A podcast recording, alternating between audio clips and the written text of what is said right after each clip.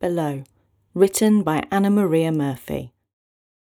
As Mary Robarts panted through the sweat, the memory of previous pain visited her limbs, her fingertips, the tiny hairs on her arms, the innermost chambers of her heart.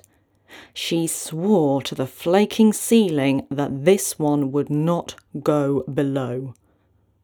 She prayed for a girl, but didn't expect to be heard as she was not a church going woman.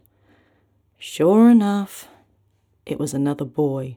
The child shot out past the midwife and onto the kitchen floor. This was a good sign to Mary. It meant that the child was eager to get into the light, out from the darkness of her.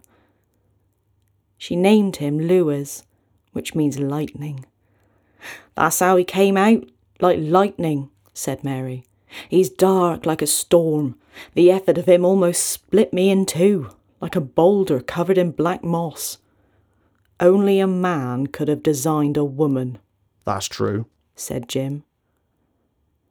And as she laughed, her milk came in, and so did the tears. In later years, the boy favoured salt on his supper.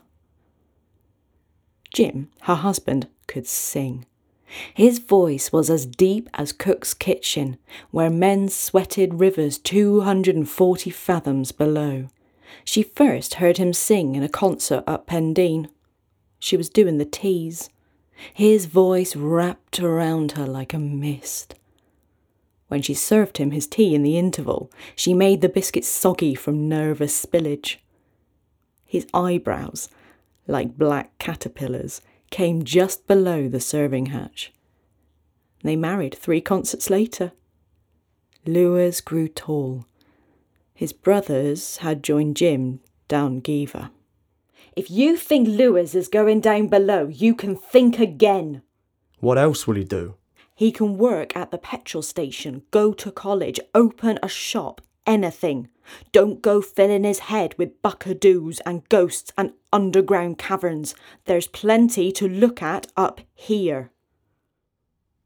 Ah, Mary, you don't mean it. Soft in the night, Mary, hard in the day, Mary.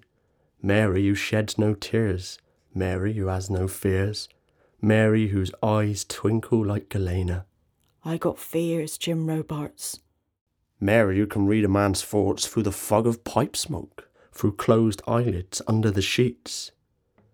Only place she can't read them is down below. Fifty fathoms, hundred fathoms. I got my own thoughts down there.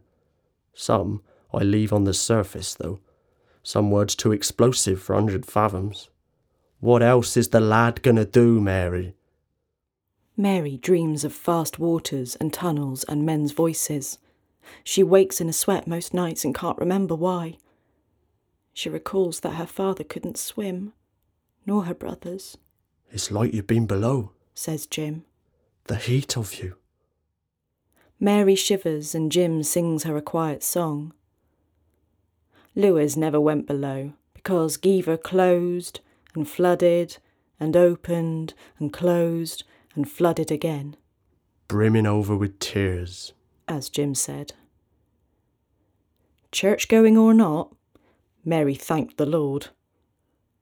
Lewis loved to surf, to catch the wave and shoot out from it. For a while he had a job in a light bulb factory to pay his way to Australia. He loved the delicate filaments that captured the light. He loved the way they flickered in a storm.